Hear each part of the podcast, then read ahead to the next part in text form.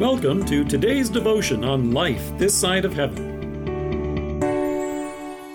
The Word of God from Isaiah chapter 25, verses 6 to 8. On this mountain the Lord Almighty will prepare a feast of rich food for all peoples, a banquet of aged wine, the best of meats and the finest of wines. On this mountain he will destroy the shroud that enfolds all peoples, the sheet that covers all nations. He will swallow up death forever. The sovereign Lord will wipe away the tears from all faces. He will remove the disgrace of his people from all the earth. The Lord has spoken. It was a real kind of party atmosphere. At least that's how one of the passengers described the experience. Last Saturday, a Qantas flight departed from Sydney, Australia. However, it wasn't bound for some dreamy international destination. Passengers weren't boarding for some exotic port of call. Instead, the flight took off for what's been described as a trip to nowhere. The seven hour trip took off and landed in the same place. Why would anybody do this?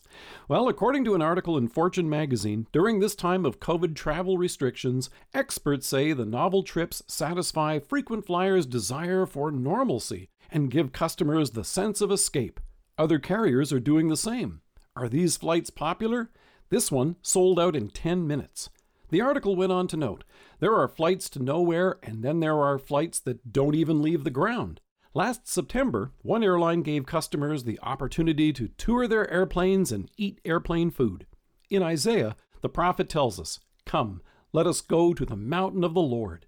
It was a description of the place where God is worshipped. No airline food here. Looking ahead to the last days, he says, on this mountain, the Lord Almighty will prepare a feast of rich food for all peoples, a banquet of aged wine, the best of meats, and the finest of wines. But what the prophet is describing is much more than a party for the sake of a party. The reason for this celebration is a good one. He will swallow up death forever. But in order for this party, a trip had to first take place, and that menu was the worst. In Hebrews, we hear that Jesus suffered death so that by the grace of God he might taste death for everyone.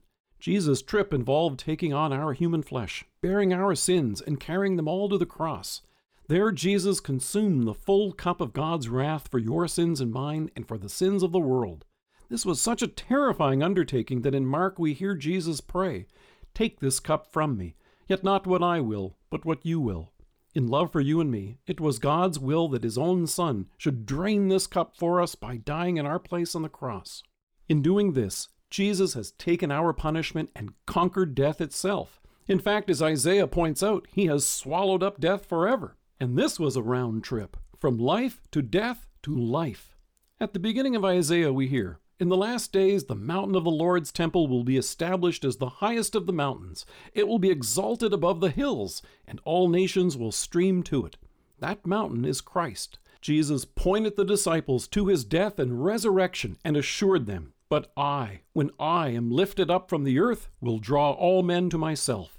Here is the wonderful invitation that goes out to everyone in the gospel. And Isaiah points out this feast is for all peoples. Instead of a trip to nowhere, Jesus has risen and returned from the grave to bring us this salvation. God Himself brings the invitation to you and me in His Word. In faith, we celebrate it even now, and in the Lord's Supper, we have a foretaste of the feast to come.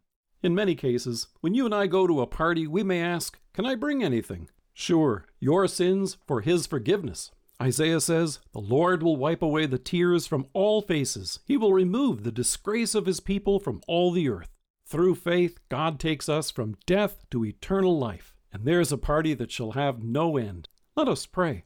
Almighty God, thank you for salvation in your Son and the eternal banquet at which we shall celebrate together. Amen. Thank you for joining us. If you're listening to us by podcast or on Alexa, we invite you to browse the resources that are available on our site at lifethissideofheaven.org. God bless you and have a great day.